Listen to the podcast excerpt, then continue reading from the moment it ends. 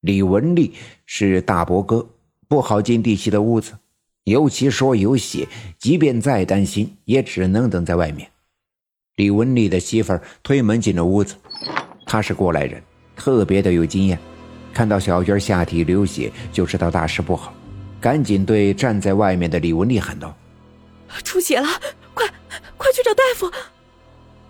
李文丽早已吓傻了，听见他媳妇儿喊，这才缓过神来。赶紧出门，撒腿向刘振刚家跑去。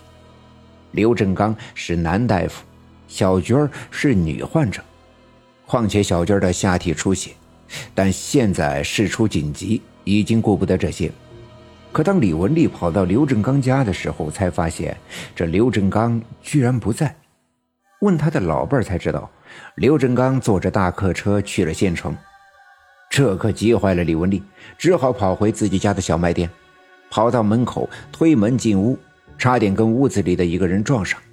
李文丽定睛一看，是我奶奶。我跟在我奶奶的身后，见到李文丽跑进屋子，赶紧往旁边一闪，差点被李文丽撞到。哎呀，六姑呀，你来的正好，快救命啊！尽管我奶奶不是大夫，但在这危急的时刻，看见我奶奶来了，李文丽自然也有了主心骨。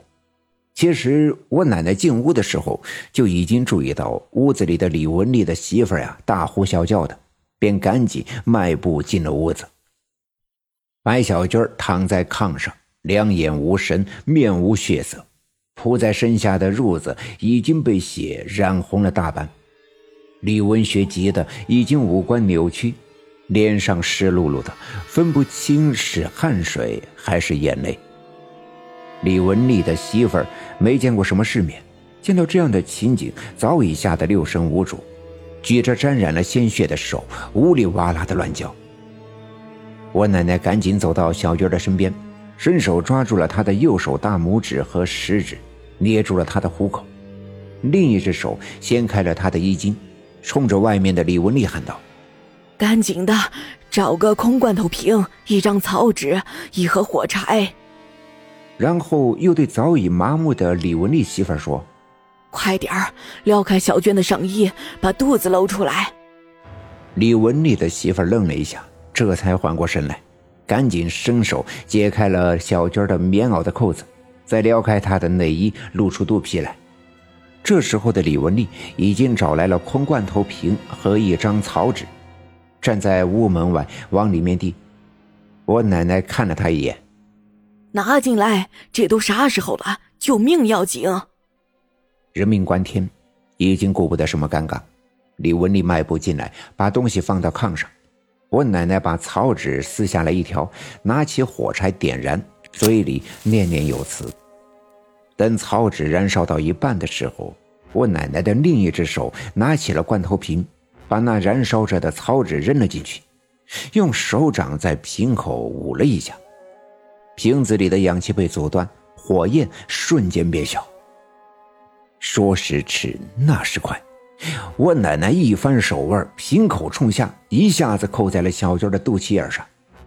只见肚脐眼的皮肤瞬间向上鼓起，皮肤由原来的雪白变得青紫。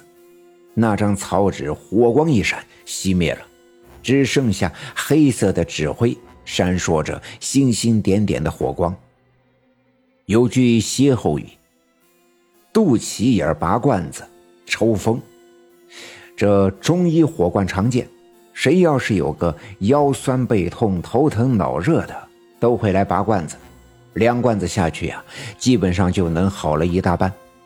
可这在肚脐眼上拔罐子，大家伙儿还是第一次看到。罐子一下，小娟猛地睁开眼睛，疼得大喊一声：“身体猛地抽搐了一下，昏死过去。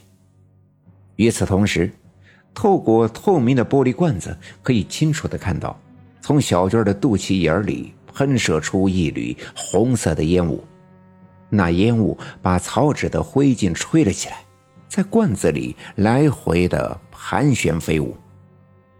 小娟的小腹东一块西一块的开始鼓包。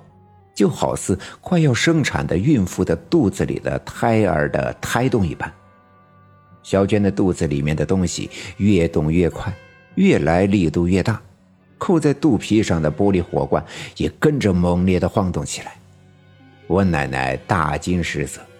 其实她知道，小娟的下身出血并不是什么严重的病症，而是因为她肚子的胎儿不是繁种。至于是妖是神还不清楚，但却带着暴力之气。也正是这戾气，才让小娟难以承受。肚脐眼上拔罐子的方法，是我奶奶还住在赵家集的时候见过我四姨奶用过一次。